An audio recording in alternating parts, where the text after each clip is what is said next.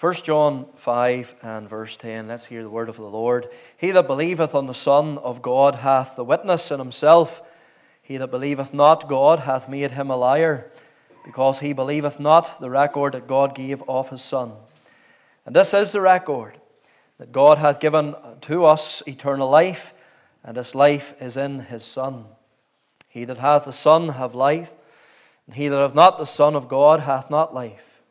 These things have I written unto you that believe in the name of the Son of God, that ye may know that ye have eternal life, and that ye may believe on the name of the Son of God. And this is the confidence that we have in him, that if we ask anything according to his will, he heareth us. And if we know that he hear us, whatsoever we ask, we know that we have the petitions that we desired of him. Amen.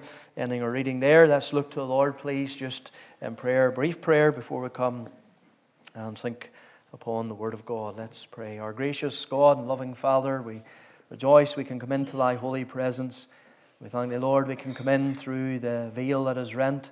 We thank Thee, Lord, that there is a barrier that has been removed by the precious blood of Christ. And we thank Thee for the cleansing. Rejoice in our head, our glorious head who has entered in. And we thank Thee, Lord, for our union with Him. And we draw nigh unto Thee through the blood of Christ's cross. And Lord, we pray that You would draw nigh to us. I pray, Lord, You forgive me of my sin. And I pray, Lord, that You would fill me with the Spirit. I pray, Lord, that You will take the word and use it tonight for the glory of Thy name. Bless Thy people, O God, as they have gathered. We pray that in all things that the Lord Jesus Himself would receive the glory that is due to Him. So, Lord, hear prayer and accept of our thanks. For this I asked in Jesus' precious and worthy name. Amen. Lack of assurance is a troubling wind that disturbs the inner calm of the soul of the child of God. In 1654, Puritan Thomas Brooks, he wrote, Assurance is a believer's ark where he sits, Noah like, quiet and still in the midst of all distractions and destructions, commotions and confusions. However, most Christians live between fears and hopes and hang, as it were, between heaven and hell. Sometimes they hope that their state is good, at other times they fear that their state is bad. They are like a ship in a storm, tossed here and there.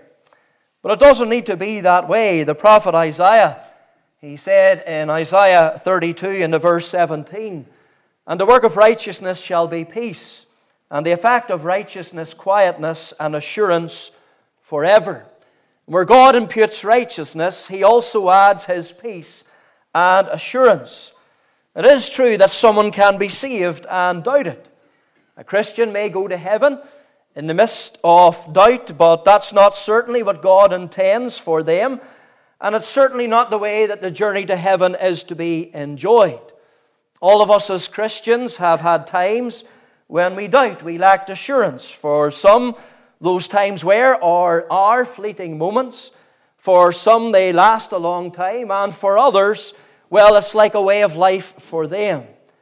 And lack of assurance is one of the most common issues that a Christian faces and one of the most common problems that a pastor addresses. Many Christians at one time or another lack assurance of their salvation.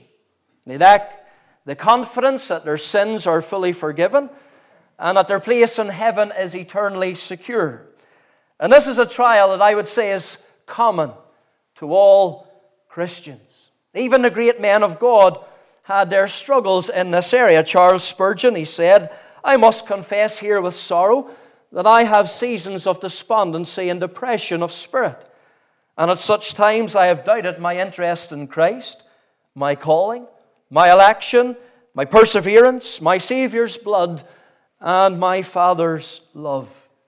Now, here in 1 John chapter 5, we have the climax to which the apostle has been building up the reason why he has written this epistle. We read here in verse 13 These things have I written unto you that believe on the name of the Son of God, that ye may know that ye have eternal life, and that ye may believe on the name of the Son of God. The whole point of everything that he has written is that his readers would know they have eternal life. This is a text concerning assurance. He is ending his epistle here on the note of assurance. At this time, the Apostle John, he was approaching 90 years of age when he wrote his, this little epistle, and he knew that time was short. He had little time left to live, and these are his parting words. This is what was uppermost in his mind. It was not the political turmoil that would have been going on in the Roman Empire at that time. It wasn't their social or economic status in the world in which they live. It wasn't uh, the oppression that existed in those days, for slavery was still a thing that was allowed. No, he wanted the Lord's people to know, to be assured that they had eternal life. He wanted them to have the blessed assurance that Fanny Crosby wrote about in her great hymn, which she penned in 1873. And this evening, I want us to begin to deal with the subject of assurance. Under the heading of Fanny Crosby's hymn, Blessed Assurance. And it may be that there's one here amongst us who finds themselves in the depths of doubt. There's one here maybe who lacks assurance. Well, I trust that this study will be an encouragement to you. So we're going to begin it tonight. So, firstly, I want us to think about the definition of assurance. If we're going to deal with any subject, well, it stands to reason we must understand and we must establish what that subject means. So, what is assurance? One dictionary gives the definition of assurance as being certain in the mind, confidence of mind or manner, freedom from self doubt or uncertainty. Assurance of salvation is therefore the confidence or state of certainty that a Christian has about their own salvation. Alan Cairns, in his dictionary of uh, theological terms, he defines it as the certainty of being in the state of grace. Now, the Westminster Confession of Faith has a chapter that deals with this matter, chapter 18, and it's entitled The Assurance of Grace and Salvation.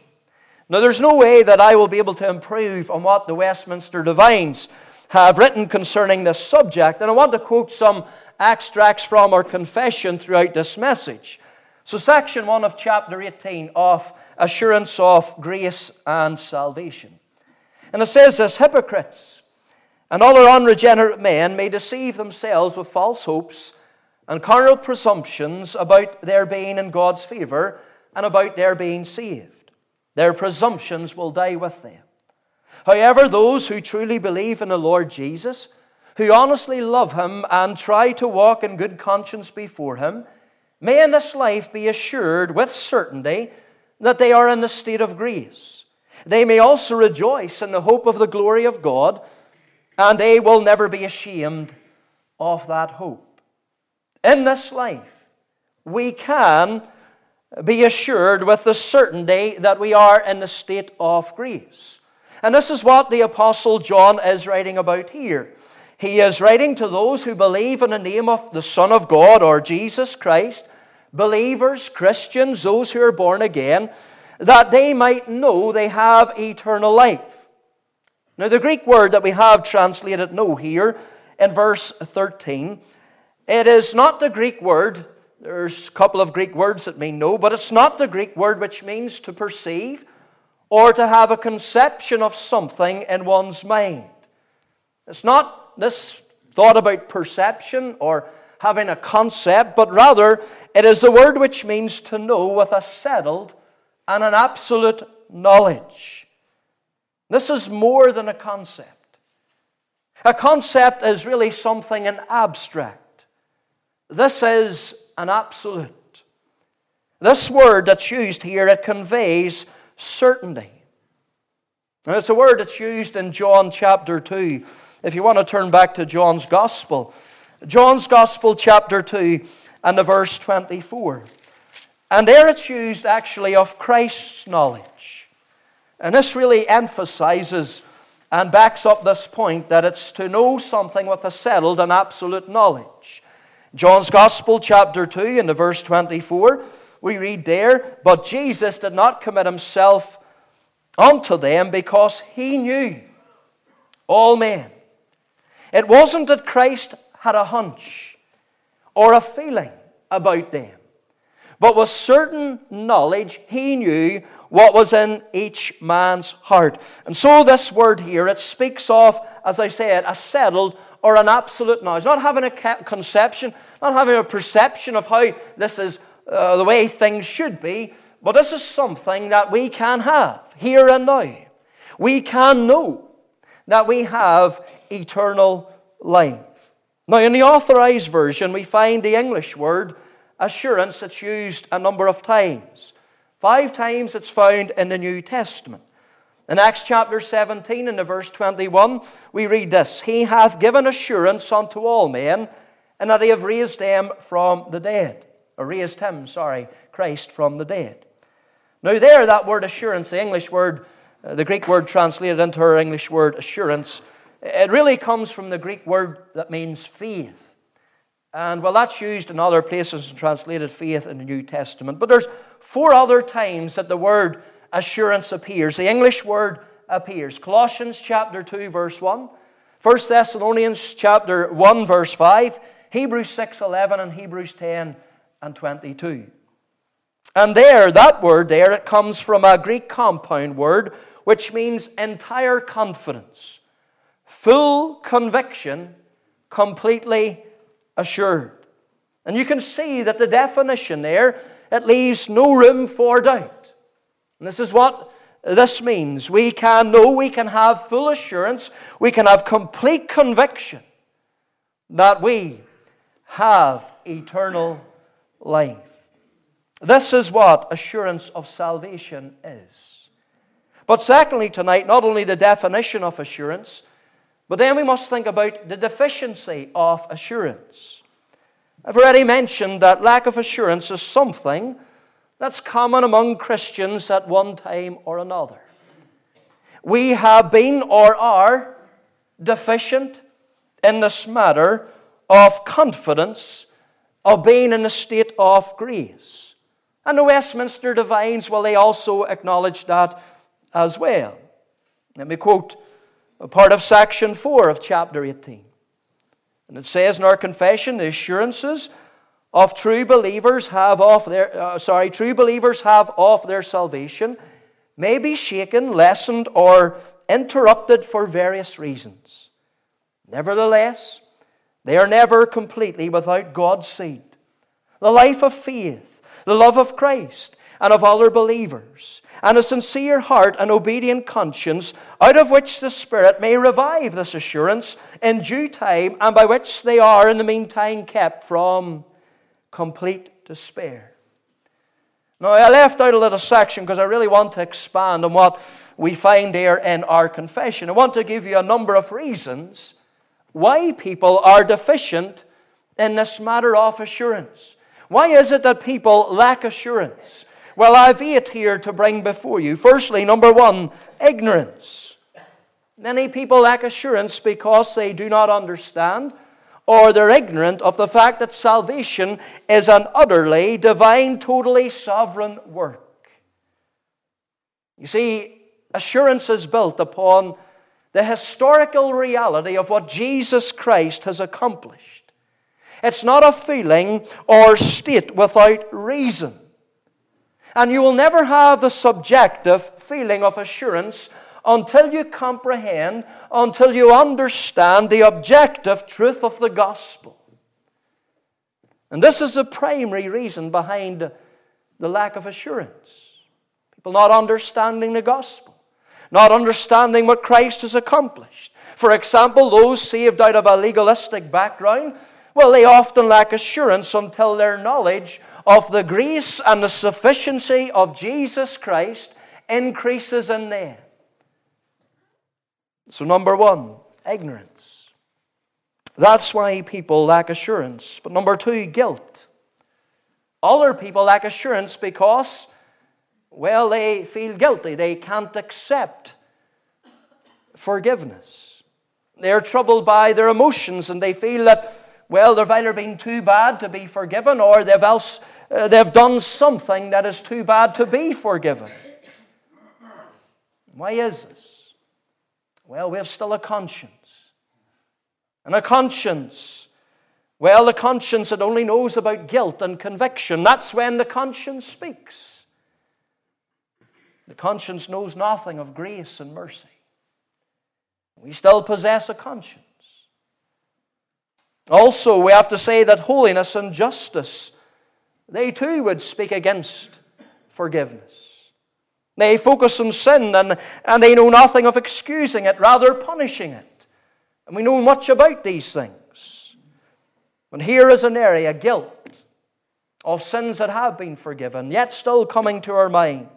It's an area where Satan will try to take advantage of because he is the great accuser of the brethren. Puritan Thomas Brooks, to quote him again Such is Satan's envy and enmity against a Christian's joy and comfort that he cannot but act to the utmost of his strength to keep poor souls in doubt and darkness. Why does he do that? Well, Brooks goes on to say Satan knows that assurance is a pearl of such price that will make the soul happy forever. He knows that assurance makes a Christian's wilderness to be a paradise. He knows that assurance begets in Christians the most noble and generous of spirits. He knows that assurance is that which will make men strong to do exploits, to shake his tottering kingdom about his ears, and therefore he is very studious and industrious to keep souls off from assurance. And he does it by accusing them of sins forgiven. And that's another reason, pretty major reason, of why people lack assurance. The chief tactic of the devil, one of them at least, is accusation. Number three, uncertainty. Some Christians, they lack assurance because they do not know the exact time of their salvation. They can't remember when they believe. Maybe you're like that. Some can't remember ever not believing. And that's especially true, maybe, of little children who are brought up in a Christian home. They can't pinpoint the exact moment. Therefore, they doubt if that ever really occurred. But you know, if you didn't know the date of your actual physical birth, you wouldn't doubt, or you wouldn't wonder if you're alive.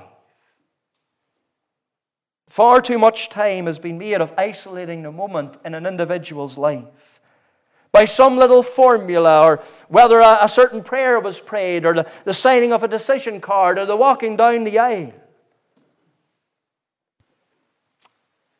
It's not really the time that's important uh, to know. Rather, it is important to know that you have passed from death unto life. There is a moment in time. There is a specific time when salvation occurred. And that's when the soul, the individual, was regenerated by the Spirit of God. But many people maybe can't remember the exact time, or they think it's around a certain time. And that's why uncertainty and lack of assurance creeps in. The important thing to know is not the time, but that you're alive in Christ Jesus. Number four, temptation. Another reason why Christians lack assurance is that they feel the pull and the draw of temptation upon the flesh. And they wonder if they ever had uh, or have a new nature or a new principle of life within. But you know, as Christians dwelling in a fallen world, we groan within ourselves, waiting for the adoption, to wit, the redemption of the body. Romans 8, verse 23. It's then that we shall be free from all temptation. However, until our glorious liberty comes, we will be occasionally drawn into the battle of Romans 7 or Galatians 5, the battle between the flesh and the spirit, doing what we don't want to do, and not doing those things that we do want to do. And it's then that the Christian can lack assurance.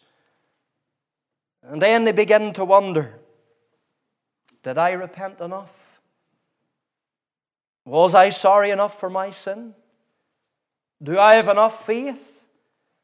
If I had a new nature, new principle of life within me, if I truly was a new creation in Christ Jesus, why? Why is this, this draw and this pull upon this flesh?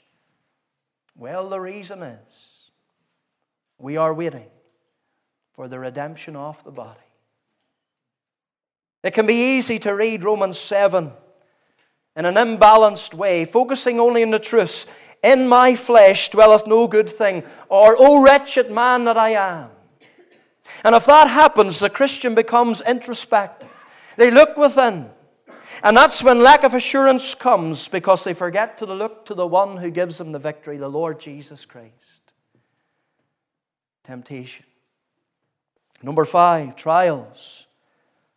Some Christians become spiritually unstable. They lack assurance because they can't trace the hand of God in all their trials. And it's in times of trials, well, that old question arises if God loved me, if I truly was a child of God, why?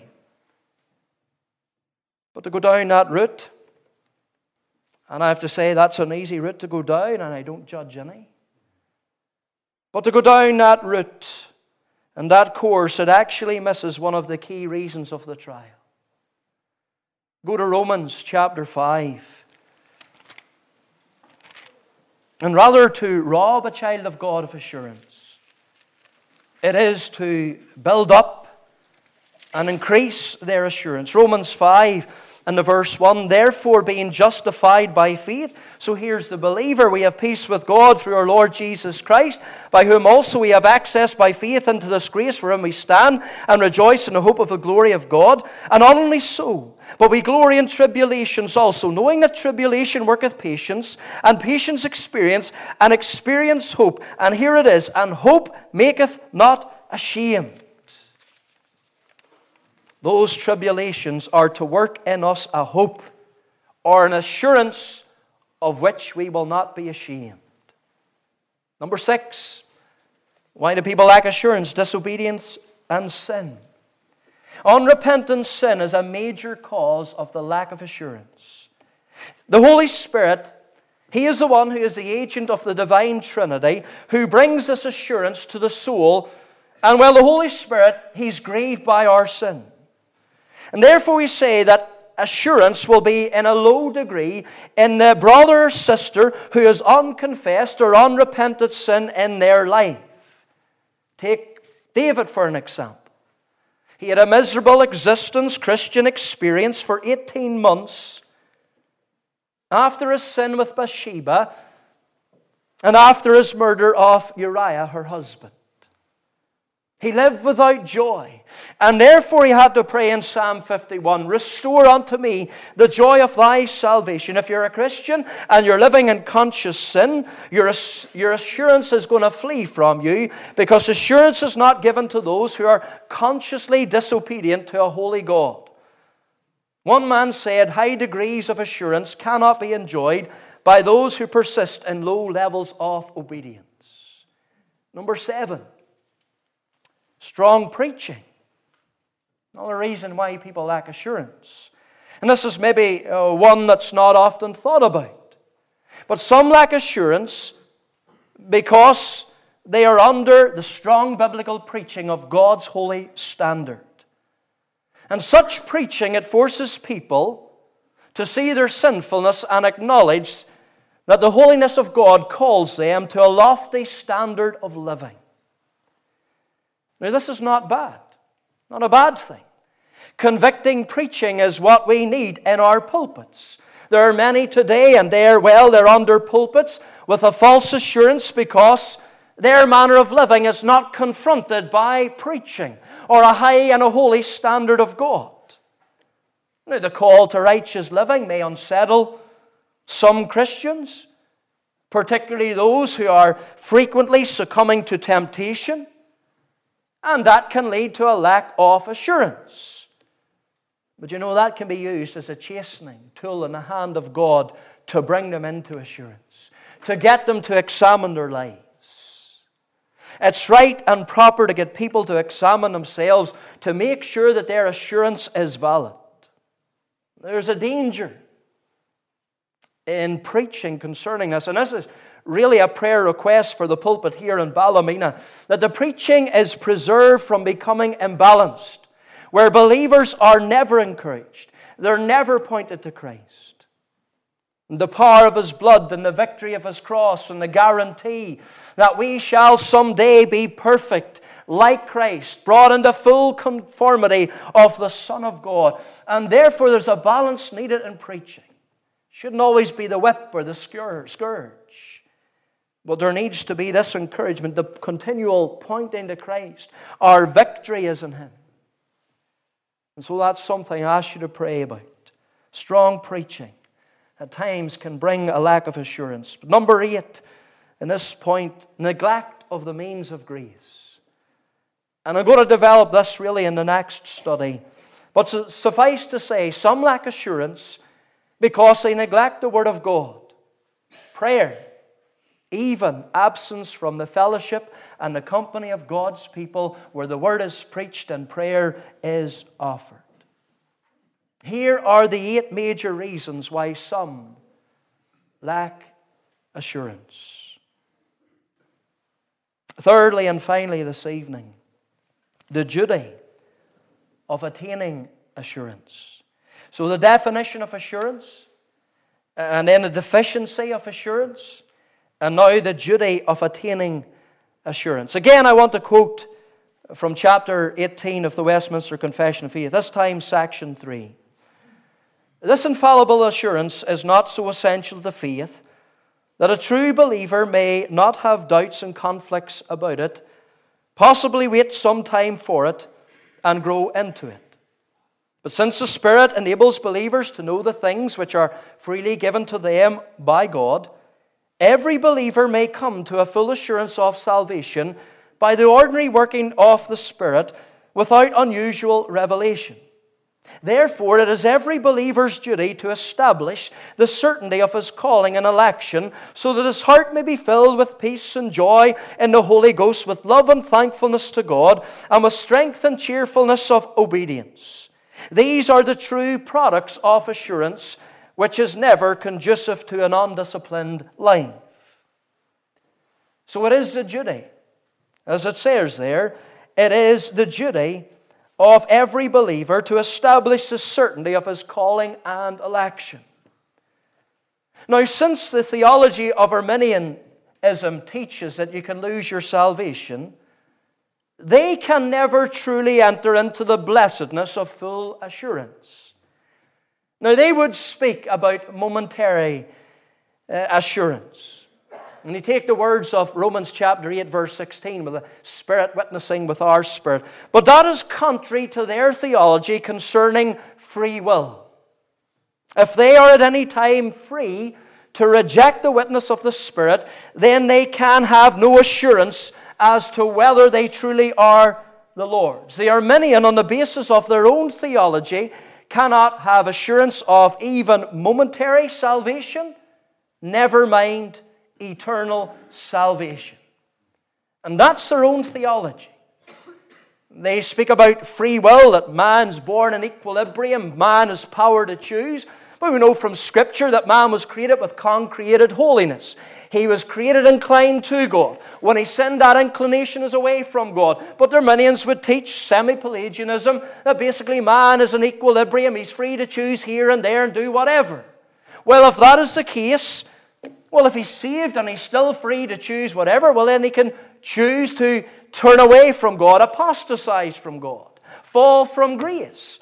That's an impossibility. As a man is saved, he's renewed in the image of Christ. He's inclined again unto God, given that new heart. And so, their own theology, they cannot have full assurance. And what about the Roman Catholic Church? Well, the Council of Trent in the mid 1500s declared it anathema to say, and I quote, or really the church put a curse upon people, that a man who is born again and justified is bound of faith to believe that he is certainly in the number of the predestined. Modern Roman Catholic teaching upholds that position. Rome's denial of the assurance of salvation is consistent with its concept of the nature of salvation. Since it conceives of a salvation that is a joint effort by man and God, something that's maintained through the performance of good works or their rites or their rituals, whatever they want to say, well, really, it concludes that the believer cannot be absolutely sure of their own salvation. And why is that? Why? Because if my salvation depended on God and me, I might mess up. And men still sin. Since, since salvation can never be assured, and since it needs to be maintained, this keeps Rome's adherents under her heel and in the bondage of a works religion. And that is not the liberty of the gospel that is promised in the scripture. Now, with that said, what about us? We're reformed. Assurance of salvation is the birthright, it is the privilege of every true believer. This is something to be desired after, it is something to be sought after, it is something that is possible in this life. The Apostle Paul said with assurance, I know whom I have believed and I'm persuaded that he is able to keep that which I've committed unto him against that day. God wants his children, he intends for his children to have a genuine assurance that they have eternal life, that they're His, that they're born again, that their sins are forgiven, that they're on their way to heaven. And this is not only the duty for the child of God, for the individual, it's also a necessity. Why? Well, we don't want to be guilty of presumption by laying claim to something that we do not have. We read in 2 Corinthians 13, verse 5 Examine yourselves, whether you be in the faith, prove your own selves. Peter writes in 2 Peter 1, verse 10 Brethren, give diligence to make your calling and election sure. Why? Well, it's because the Word of God is filled with warnings about false professors. The Lord Jesus Christ himself said in Matthew's Gospel, Many shall say unto me in that day, Lord, Lord, and he'll answer them, I never knew you, depart from me. Since the heart is deceitful above all things and desperately wicked, people can be easily deceived. Therefore, it is our duty to establish the certainty of our calling and election. When this is established, certain blessings flow. The confession speaks of those blessings. And we'll come to that next time the delight of assurance. But let's go back to John, 1 John 5. Because even in this portion that we have read tonight, we see one of those blessings. And as we come to prayer in a few moments, we notice that the confidence of salvation and that which gives us that confidence is the basis for our confidence in supplication. The confidence of our salvation and that which gives us our confidence is the basis for our confidence in supplication. Look at verse 14 and 15. Verses 14, now come after verse 13. Let's read verse 13 again. These things have I written unto you that believe on the name of the Son of God, that ye may know ye have eternal life, confidence of salvation, and that ye may believe on the name of the Son of God, and there's a conjunction. That's a connecting word. It all flows in. And this is the confidence that we have in Him. Here's confidence in supplication. That if we ask anything according to His will, He heareth us. And if we know that He hear us, why does He hear us? Because we're His children. We're justified. We're brought nigh. We're adopted into the family. His ear is open unto our cry. And if we know that He hears us whatsoever we asked, we know that we have the petitions that we desired of Him. I mentioned the other night hindrances uh, to uh, answered prayer. And one of those is unbelief. Surely, unbelief in our own standing before God is one of those aspects of unbelief. Not only unbelief in the power and the promises of God, but unbelief in our own standing. Surely that's a hindrance in our prayers. Having confidence of our salvation, it leads to confidence in our supplication. Tonight we've begun to look at this subject of blessed assurance. The definition of it, the deficiency of it, and the duty of attaining it. God does not want his children to live in the lowlands of doubt and despair, breathing in the heavy air of unbelief. No, he wants us. He desires us to rise up into the heavenlies, to breathe the fresh air of heaven in the sure and certain confidence that we have eternal life. And that we can truly say, I am His, and He is mine. May the Lord bless His word to our hearts for His own name's sake. Let's just bow in a brief word of prayer and then we'll sing. And we'll continue on with this study next time, Lord willing. And this will get us into really the meat of where our assurance comes from, is founded in, and how it comes to us by the agency of the Spirit and, and all the rest of the light of assurance and the joy of living in the confidence that we are the Lord's. Let's pray. Our gracious God and loving Father, Lord, we confess to Thee. There's been times in our life we doubt, we've lacked assurance. And Lord, there's reasons for this. And Lord, we've had them listed tonight guilt, uncertainty, ignorance, disobedience and sin, neglect of the means of grace. Lord, all these different things, temptation, trial. Lord, we thank Thee that Thou art merciful, your loving Father. And Lord, you don't want us to remain in that position. But Lord, you've given us every encouragement in the revelation of Thy truth. We thank Thee, Lord, that we can sing wholeheartedly, believing the doctrines of grace, blessed assurance. Jesus is mine. Oh, what a foretaste of glory divine, heir of salvation, the purchased of God, born of His Spirit, and washed in His blood. Father, help us now as we seek to praise Thy name, for we ask in Jesus' precious name with thanksgiving. Amen.